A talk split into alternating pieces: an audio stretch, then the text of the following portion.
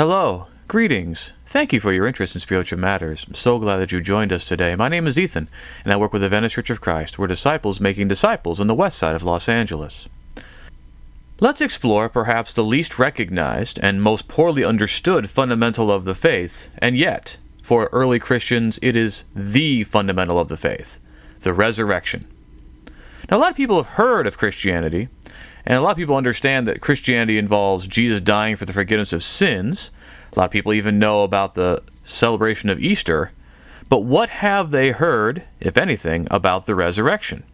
Even among Christians, there's a lot of misinformation and misunderstanding about the resurrection, what it demands, and why it's so important. And so it's good to wonder what is the resurrection? What does resurrection mean? How was resurrection understood by Jews and Gentiles in the first century? What can be known about Jesus' resurrection and what can be known about the general resurrection? Resurrection in English is the coming back to life of the dead. The Greek term for it is anastasis, literally means to stand again, and so it's a raising up, rising, a rising from the dead. So, what does it mean to have the dead come back to life? Well, resurrection can refer to what we'd consider a form of resuscitation, in which a dead person is brought back to life for a period of time before finally succumbing to death again. In Hebrews 11 and verse 35, the Hebrews author talks about women who receive their dead back by resurrection. And the author most likely is speaking of the raising of the widow of Zarephath's son and the son of the Shunammite woman in 1 Kings 17 and 2 Kings 4 as uh, resurrections. In the same way, Jesus brought back to life the son of the widow of Nain and Lazarus in Luke 7 and in John 11. Peter uh, raises Tabitha or Dorcas from the dead as well in Acts 9 and verse 41. Now, let's be clear all of these situations involved the miraculous use of the power of God to raise the dead. And yet, all of those who arose that we just mentioned would die again. And they would die a final time, so to speak. But this idea of resuscitation is not the fullness of resurrection, which became the hope of Israel and manifests in Jesus of Nazareth. And so we do well to wonder okay, so how was resurrection understood by Jews and Gentiles of the first century? The hope of resurrection becomes explicit in Daniel 12 and in verse 2. And many of those who sleep in the dust of the earth shall awake, some to everlasting life, and some to shame and everlasting contempt. So there's expectation here of a general resurrection of all the dead on the final day to either everlasting life or everlasting shame. So this is not a mere resuscitation only to die again. The idea is that what is obtained is in fact everlasting. This trend would persist throughout the Second Temple period, and it's made explicit in many of the writings of that period. And some of these writings are not as familiar to us because they come in the Apocrypha or what's also called the Pseudepigrapha. Uh, they're not inspired writings, but they give an idea of what's going on in Judaism at the time. And one such book is known as Second Maccabees. And in Second Maccabees chapter 7, there's a famous account of a woman who has seven sons, and they're all martyred at the hands of Antiochus IV, the, the terrible Macedonian Seleucid king of the time. Uh, in that passage in 2 Maccabees 7, 10, 11, the third son stretches out his tongue and hands for torturing and says, God is going to give them back to him again. Uh, in verse 14, the fourth expressed confidence in the resurrection of life. And in verses 23 and 29, the mother encouraged her sons, confident that God would give them life again, and especially said that to her youngest uh, son. Judas the Maccabee himself will be commended for providing a sin offering for the dead and the author said he kept the resurrection in mind, something that would be foolish to do if those who had fallen would not rise again in 2 Maccabees 12, 43 through 45. Now, again, these are not inspired accounts, and Judas's example would unfortunately be used to justify indulgences in all kinds of ideas contrary to the revealed word in future times. But they testify to the viewpoints of many in Second Temple Judaism. These martyrdom stories circulated broadly, and it helped to enhance this idea that yes, the dead will be raised at some time in the future. And this helps us understand what was meant and expected when Jews and Gentiles discussed resurrection in the first century. So we hear in John 5 and verse 28, uh, Jesus says, Do not marvel at this, for an hour is coming when all who are in the tombs will hear his voice and come out, those who have done good to the resurrection of life, and those who have done evil to the resurrection of judgment. You can even hear in there those echoes of Daniel 12 and verse 2. And so Jesus is saying that this is absolutely going to happen one day. And, and notice also the emphasis those in the tombs will come out of the tomb. And we have to ask the question, as we'll discuss further, what comes out of tombs. In John 11 and verse 24, uh, Martha is speaking with Jesus, and Martha declares the confidence of those who had resurrection, uh, confidence in resurrection in Israel, when she says, "I know that he, my brother, will rise again in the resurrection on the last day." That's that understanding in Second Temple Judaism that God will raise the dead on the final day of judgment. Uh, Matthew 27, verses 52 and through 53, is a uh, account found only in Matthew, and honestly, it leaves a whole lot more uh, to left unanswered than it would begin to help to make things clear. But it's worth noting in this context. Uh, the tombs were also opened, and many bodies of the saints who had fallen asleep were raised. And coming out of the tombs after his resurrection, they went into the holy city and appeared to many. It shows, excuse me, that some holy ones arose from the past, walked into Jerusalem, appeared to people when Jesus was raised. Now, where did they go after that? Is that really a full resurrection, just a momentary resuscitation? Something like that is not made explicitly clear. Uh, but at least we see the idea that they came out of the tomb and they appeared to people. People saw them. Interestingly, it's Jesus' opponents in Matthew 27, 62 through 66, who understood very well what Jesus meant when he talked about him uh, rising from the dead. Sir, they said in verse 63, we remember how that impostor said while he was still alive, After three days I will rise. Therefore order the tomb to be made secure until the third day, lest his disciples go and steal him away from tell the people he has risen from the dead, and the last fraud will be worse than the first. So even though the chief priests denied the idea of resurrection, they understood what that meant and that maybe people be looking for him to arise from the dead. That the tomb would be empty, and that Jesus would then be alive somewhere, somehow. In Acts 23, verses 6 through 8, Paul stands before the Sanhedrin. He sees that it's divided between Sadducees and Pharisees, and he says that he is a Pharisee, son of a Pharisee, and uh, he is on trial for the resurrection of the dead. And uh, Luke comments about the division about the resurrection between the Pharisees and Sadducees, and Josephus confirms uh, that division of opinion uh, in Wars of the Jews, uh, book uh, 2, 8, 14. In Acts 17, 30 32, when Paul stands before the Athenians and proclaims the story, things about Jesus, Luke tells us that when he spoke of the resurrection of the dead, many mocked. And in 1 Corinthians 15 and verse 12, Paul's trying to figure out how these Corinthian Christians would not believe in the resurrection of the dead. Because resurrection would have considered preposterous to most Gentiles. Even those who follow Jesus were tempted to deny the resurrection of the dead because of Greek philosophical views that denigrate the body. Now, so let's none be deceived, and let us be very clear something that we've seen throughout this whole time Resurrection in the first century involved nothing less than the reanimation of the physical body from the dead, and often the transformation of that reanimated body for eternal life. That's what everybody had in mind when they're talking about resurrection here in the New Testament. So, when we understand that, let's now look at the resurrection of Jesus. Now Jesus had foretold his resurrection on many occasions. We see it first in Matthew 16:21 in parallel accounts right after the disciples confess that he is a Christ. He says he's going to go to Jerusalem, he's going to suffer from the chief priests and elders, he's going to be killed, but rise on the third day. And he reinforces again in chapter 17 of Matthew, chapter 20 of Matthew. Uh, in John's gospel, in John 2, all the way when he toward the beginning, when he says, "Destroy this temple, and in three days I will raise it up," they all thought he was talking about the temple in Jerusalem when he was talking about the temple of his body. And as we saw in Matthew 27 and verse 63, this was a feature of Jesus' teaching that even his opponents knew that he would rise on the third day. So this was not something hidden only to a few people. Now, the story of Jesus' resurrection is chronicled in Matthew 28, Mark 16, Luke 24, and in John 20 and 21. And when we look at any and all of these accounts, it's very important to note uh, some things as the narrative proceeds. The women come to the tomb when it's really early in the morning they're not expecting Jesus to be alive. They're going to finish the preparing of the body that they couldn't finish because it was done in haste on uh, Friday Eve before the Sabbath. They even wonder how they're going to move the stone away. When they get there, they have angelic visitation that tells them, Why are you looking for Jesus of Nazareth among the dead? He is not dead, but he is living. Uh, John will go into greater detail, talking about how Mary will see that the tomb is empty. We'll go back, run, tell Peter and John. Peter and John run in.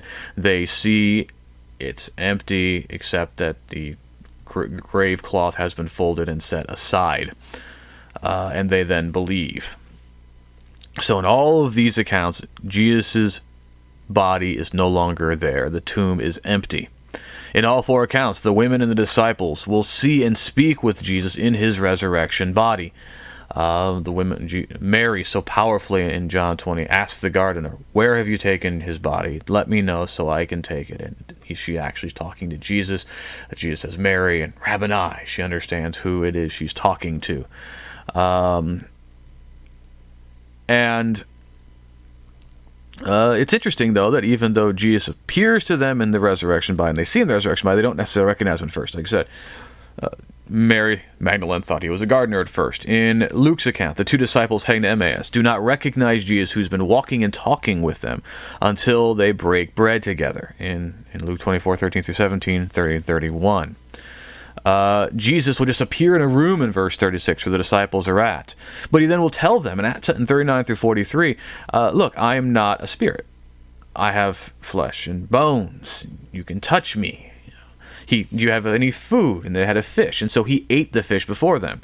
And that is to demonstrate to them he is not a mere phantasm, he is not a ghost, that he is alive in the body. In John's account, Jesus just appears in the upper room even though the door was shut. Uh, Thomas, famous doubting Thomas, right? Uh, but even that's very important because Thomas's doubt reinforces the fact that the disciples weren't just all sitting around waiting for him to come out of the tomb. The disciples were quite aware that dead people stay dead. Thomas wanted evidence. Thomas wanted to be able to touch the wounds, and so Jesus invites him to put his hand in the place of those wounds. He actually the text never says he does. He just falls down and says, "My Lord and my God." Um, but also the fact the wounds are still there, uh, testifying of the things that he had suffered, is also compelling in John 20, 19 through 27. The Apostle Paul will base his apostleship on the idea that he saw Jesus in the resurrection. But the time that he would have seen Jesus in the resurrection, described in Acts chapter 9, would be long after his ascension uh, in 1 Corinthians 9 1 and verse chapter 15 and verse 8. Uh, Paul also bears witness that James and the Lord's brother and over 500 Christians at one time saw the Lord Jesus in the resurrection in 1 Corinthians 15 5 through 7. Now, it's very important to note that this narrative is composed to render any other attempted explanation void. First of all, Jesus was dead. The Romans knew how to execute people, and they poked him with the spear, and out came blood and water in John 19, 31 through 37. It's also important to note that he was not seen in some pathetically weakened state, uh, which would have been necessary if, in fact, somehow he had just lapsed unconscious and then came out of it a day and a half later. They didn't go to the wrong tomb. The disciples did not enter a back way. Many women witnessed Joseph of Arimathea putting Jesus' body into the tomb, and it was a freshly cut tomb out of the rock. It's emphasized in Matthew and in John. Uh, it has no other access points but the front, and there's a large stole rolled in front of it, which again, a weakened Jesus would not have been able to move by himself. The disciples did not steal the body, even though that was the claim that was made later in Matthew 28, and, and Matthew is taking pains to, to show the fallacy of it. Uh, there was a guard brought to that purpose. That's why Matthew even discussed what the chief priests and elders were saying to Pilate. There was a guard there. And the guard said, you know, later on, they stole the body while we slept, which is even more difficult to believe because that would require a full Roman guard to be sleeping in the middle of the night and somehow not awoken by the sound of the stone being rolled and the commotion of the body being taken which is beyond ludicrous because they all knew that to not do their job meant death. And also, the fact that they didn't die should also cause some reason for speculation. Beyond that, the disciples are dispirited throughout they're not the ones out at the tomb first. They're trying to figure out what happened. They're dispirited. There's no suggestion given that they are inclined to go do this. The story's not written where they're out waiting for Jesus on Sunday morning asking what took him so long. Jesus' resurrection was unexpected. Neither Mary nor the disciples expected Jesus to be risen from the dead. Thomas's doubt was not misplaced. They're not credulous fools. They knew that the dead people stayed dead. They probably knew that better than we do. They lived in a very dark time, difficult time in Judea and in Galilee.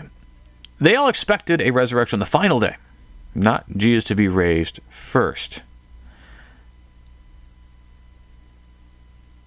And the resurrection was not a hallucination. It would be hard enough to claim a mass hallucination of 500 people at one time. But here's the thing a lot of people who have hallucinations have them repeatedly over and over again. Early Christians insisted that they saw Jesus in the resurrection for 40 days until he ascended, and then those appearances did not happen to those same people in that same way, as we can see in Acts 1 1 through 11. And so, the best way to make sense of all the evidence that's been given is the way it's composed in the story. Jesus arose from the dead, and he remains as Lord to this day in the resurrection body. This is something very important to keep in mind throughout. When Jesus died on the cross, his soul or spirit did not die. In Luke 23 43, he tells the thief on the cross, Today you will be with me in paradise. So when he gave up his spirit on the cross, he began to experience life after death in the afterlife until the third day. On the first day of the week, Jesus arose from the grave, his body reanimated and transformed for immortality. That's the resurrection, life after life after death. Very interestingly, in Acts chapter 7, Stephen, we don't know how long after all these events this happens in Acts 7. It's at least after Pentecost. We know that for certain. So Jesus has already ascended, he's already in heaven. And Luke says that he's granted this vision uh, before he's stoned of of God and Jesus at the right hand. And Stephen says, I see the Son of Man standing at the right hand of God. Son of Man is the human one, Acts 7 55 to 56. Absolutely, with evocations of Daniel 7 13 and 14, but it's still saying that he's human. Paul, as we said, saw Jesus in the resurrection even after that point in, in Acts chapter 9. He insists, Have I not seen Jesus our Lord? He puts himself as a resurrection witness, even though one as untimely born in 15, chapter 15 and verse 8. But he insists he's seen Jesus in the resurrection like the other disciples have. And in 1 Timothy 2 and verse 5, where Paul will tell us that there is presently, present tense, one mediator between God and man, the anthropos, the human Jesus Christ. And we see this vividly illustrated in Romans 6. Uh, 1 through 11, where Paul says, What shall we say then? Are we to continue in sin that grace may abound? By no means. How can we who died to sin still live in it? Do you not know that all of us who have been baptized into Christ Jesus were baptized into his death? We were buried therefore with him by baptism into death, in order that, just as Christ was raised from the dead by the glory of the Father, we too might walk in newness of life. For if we have been united with him in a death like his, we shall certainly be united with him in a resurrection like his. We know that our old self was crucified with him in order that the body of sin might be brought to nothing, so that we would no longer be enslaved to sin. For one who has died has been set free from sin. Now, if we have died with Christ, we believe that we will also live with him. We know that Christ, being raised from the dead, will never die again. Death no longer has dominion over him. For the death he died, he died to sin, once for all, but the life he lives, he lives to God. So you also must consider yourselves dead to sin and alive to God in Christ Jesus. Now, we frequently speak of that passage in terms of baptism, uh, in, understandably so, because in verses 3 through uh, 4, he talks about baptism as a spiritual uh, death and resurrection. Uh, but the passage is really about the reason we can't, we don't sin anymore because we've died to it. Why have we died to it? Well, we died to it in baptism because we put to death the man of sin there so that we could rise to walk in newness of life. Well, how can that work? Because well, when Jesus died, he died to sin. Death no longer has dominion over him, so the life he now lives, he lives to God. So let's go back again. At any point in this story has Jesus' soul died? We insist that no. This entire time, the soul of Jesus never died. Jesus went to paradise. What died? His body. So, what kind of death no longer has dominion over him? The death of the physical body. What Paul's saying is Jesus, in his transformed resurrection body, is no longer subject to death, and that's the confidence we have that if we die to our sins in Christ, we have spiritual life with him. But that requires that Jesus remains in the resurrection body which is a stumbling block to some, but it is very much insisted upon in multiple scriptures as we've seen. And this is the apostolic excuse me, proclamation of the good news of Jesus. Jesus, who lived, served, suffered, and died, was raised from the dead by the power of God, and now he rules as Lord and Christ. In Acts 2 14 through 36, that's the core of Peter's first sermon. The apostles insisted that Jesus' resurrection led to his ascension and authority. Jesus is the one like a Son of Man who received the eternal dominion from the Ancient of Days, uh, prophesied in Daniel 7 13 through 14. And the resurrection makes sense of how Jesus could be human but reign eternally. He overcame death in the resurrection. And so the kingdom of God in Christ is built upon the confidence that God raised Jesus from the dead. If Jesus is not risen, then we are lost in our sins and of all people most to be pitied. And in 1 Corinthians 15, 1 through 20, and that's interesting to see that Paul gambles the whole faith on the resurrection. He doesn't with anything else. Not to deny anything else, but it's the resurrection that without that, all of it is in vain. And so that's why we do well to emphasize and to recognize how important it is to everything uh, that has gone on, because it's changed everything if we understand what God has done in it. So, Jesus is risen from the dead. We understand what resurrection is. What does that mean for us, though? What's interesting, in 1 Corinthians 15, we just talked about 1 through 20. Beginning in verse 20, Paul will say, But in fact, Christ has been raised from the dead, the firstfruits of those who have fallen asleep. For as by a man came death, by a man has come also the resurrection of the dead. For as in Adam all die, so also in Christ shall all be made alive. But each in his own order Christ the firstfruits, then at his coming those who belong to Christ. Then comes the end, when he delivers the kingdom to God the Father after destroying every rule and every authority and power, for he must reign until he has put all his enemies under his feet. The last enemy to be destroyed is death. So, n- notice there that Paul talks about Jesus as the first fruits. In Colossians 1 and verse 18, he's called the firstborn from the dead. So Paul is also continuing this theme Jesus is the second Adam. First Adam brought death, he sinned. Second Adam, Jesus brings life, he lives. The first fruits, though, comes out of this idea in Leviticus 23, 9 through 14, that the first fruits that you get every year when you have a crop, the first fruits that you harvest, you dedicate to God. And the reason you dedicate it to God is that you thank God for what God has done for you, but also it's the confidence that if you dedicate the first fruits, God will give you the second fruits, the third fruits, fourth fruits, however you want to look at the rest of the harvest. And so, if Jesus is the first fruit of the resurrection, that means that he is raised in the confidence that there will be a second fruit, third fruit, fourth fruit, that there will be this resurrection day where others will obtain the resurrection from the dead.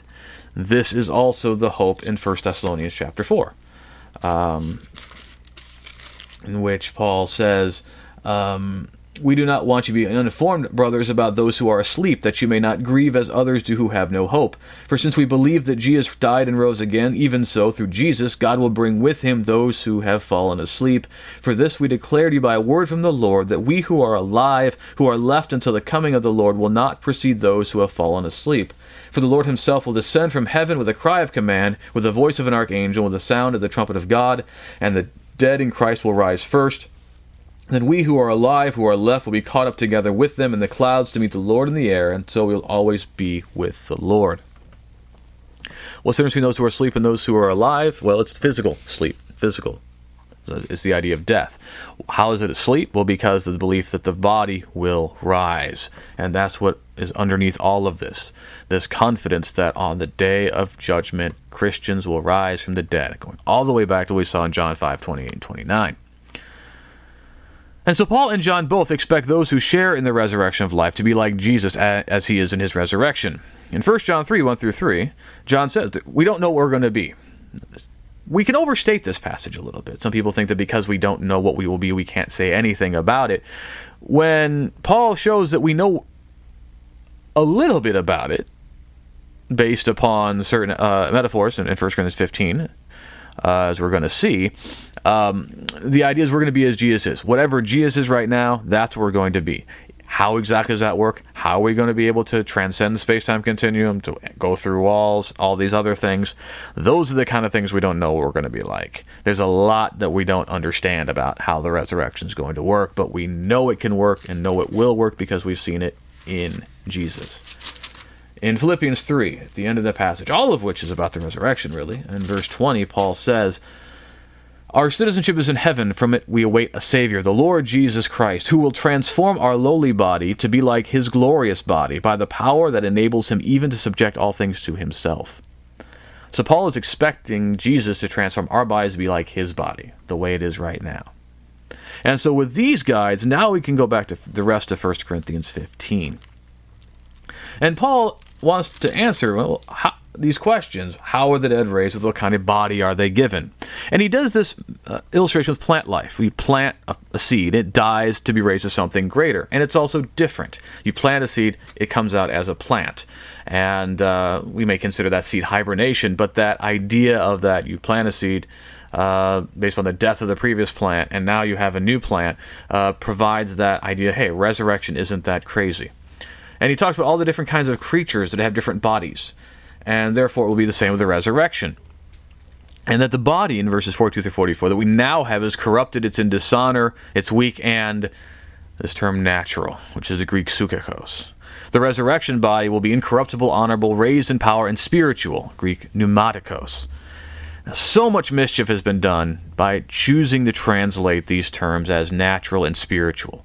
The idea, well, the natural body is see spiritual body, and they want to emphasize the spiritual part over the body part. But Paul will further explain that even in this passage itself. He will go on to say, uh, Thus it is written, the first man, Adam, became a living being. The last Adam became a life giving spirit. Uh, the first man became a living being. That's from Genesis 2. And it was the idea that God gave him his psuche, the breath of life. The psychical body, the body that is enlivened by the breath of life. That means the pneumatical body is a body that is enlivened, empowered by the Spirit. And so this the issue is not whether or not there's a body.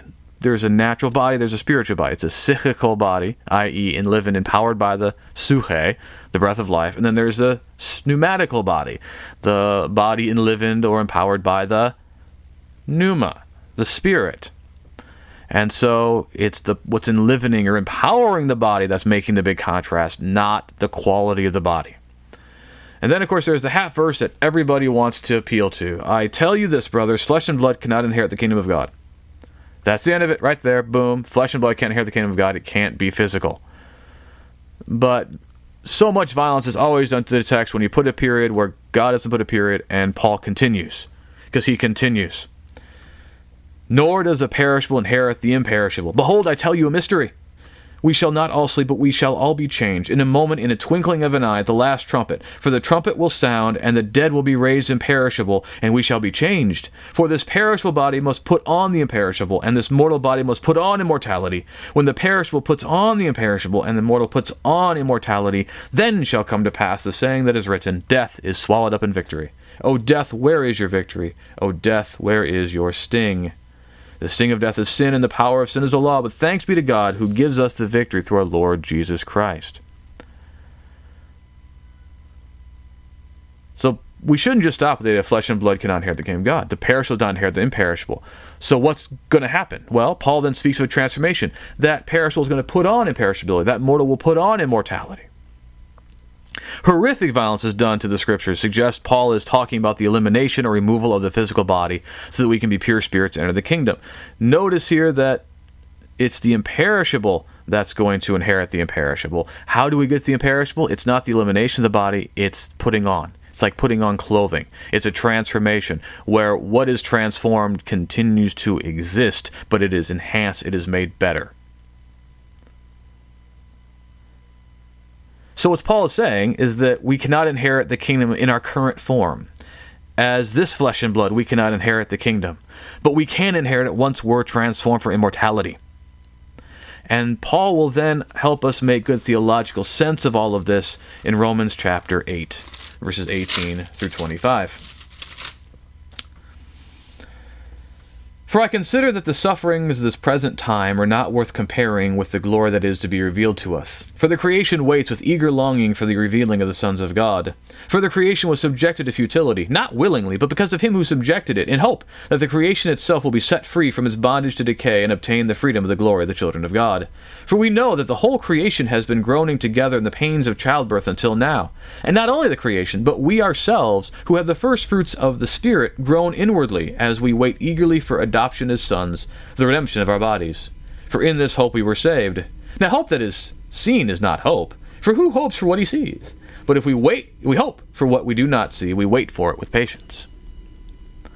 So here, Paul's talking about creation, and it's been subjected to futility and corruption. It wants to be set free. It looks forward to being delivered into the liberty of the children of God. We also yearn for this day to receive the adoption as sons, the redemption of the body, as Paul puts it. This is how God glorifies his people, at least in part. Very importantly, this is a hope not yet realized. That this is different from the adoption as sons that we've received already. Because in Romans 6, 1 through 7, we talked about the fact that we can put to death the, the man of sin. And in chapter 8, 1 through 17, Paul has just finished saying that we've not received the spirit of slavery to fall back into fear, but to have received the spirit of adoption as sons, by whom we cry, Abba, Father that the Spirit Himself bears witness with our spirit that we are children of God, and if children, then heirs, heirs of God and fellow heirs with Christ, provided we suffer with Him that we may be glorified with Him. So we're already heirs, but yet we have not received the fullness of that inheritance, uh, the redemption of our bodies. So how is that possible? How can we both have received the adoption and not received the adoption? Well, there's the fact that we have the adoption in, in spiritual terms, that we are reconciled to God in spirit, but our bodies are still subject to corruption and decay. And it's going to be when we transcend that, when we have the redemption of the body, i.e., the day of resurrection, which is not yet, we will have the fullness of that inheritance on that day. What Paul is doing is reminding us what the real problem is, and therefore its appropriate solution. Is the creation the problem, as the pagans imagine, the Greek philosophers and the Gnostics, even many to this day in Western society? No. God's creation was very good in Genesis 1:31. So what's the problem? The introduction of sin and death and corruption that came from it into the creation. We see here in chapter 8, it's also in Romans 5, 12 through 21. So if sin and death are the problem, what's the solution? Well, victory over and deliverance from sin and death. And that's been accomplished by Jesus in his death and resurrection in Romans 5, 8, and 1 Corinthians 15. And so resurrection is thus the ultimate promise, because God is not the God of the dead, but of the living life in the body will be restored and transformed for immortality. In this way, humanity, body and soul, is fully redeemed. And so that's the reason we get the picture of the end that we get in Revelation 2011 through 22 6. Somewhat informed, no doubt, by John 5 28 and 29, that when the Lord returns, those who have done wickedly, those who are not in the book of life, will rise unto the resurrection of shame and contempt. They'll be cast into the lake of fire with Satan, death, and Hades for all eternity. But those who have obeyed the gospel of our Lord Jesus Christ and have done well will inherit eternal life, envisioned in the new heavens and new earth as a glorified city coming down from heaven, in which the Lord God dwells with Jesus the Lamb, the light of the whole where there's no more pain, no more suffering, or anything evil, with the river and trees of life as in Eden. The end will be as the beginning, and man is restored to full communion with God in the resurrection. And it's for this reason that at the end of Res- Revelation, John says, and therefore we can say, Amen. Come, Lord Jesus. So we've explored the resurrection. We hopefully have seen that resurrection is bringing back to life what was dead life after life after death. Resurrection is a strong hope in Second Temple Judaism. God raised Jesus from the dead, and he lives in the resurrection to this day. The Christian's hope is in the resurrection, that God will raise him or her to eternal life on the final day, just like he did Jesus. And so let us put our hope in Jesus in the bodily resurrection of the dead, praying for and advancing the day of his coming, so that we may obtain eternal life in that resurrection. We're again so glad that you've joined us today. We hope that you've been truly strengthened uh, by this great hope message. And we encourage you, please share it far and wide that people may have a better understanding of that critical hope that is in us uh, of, of the day of resurrection. If you have any questions or comments about anything that you've heard, if you uh, like to have a prayer request, you'd like to learn more about becoming a Christian, maybe you'd like to have a Bible study, or you'd like to learn more about us, please find us online at AdventistChurchOfChrist.org. We're also on many forms of social media. If you'd like to contact me personally, please visit my website at deverbovitae.com. That's www.deverbovitae.com. Again, thank you. Have a great day.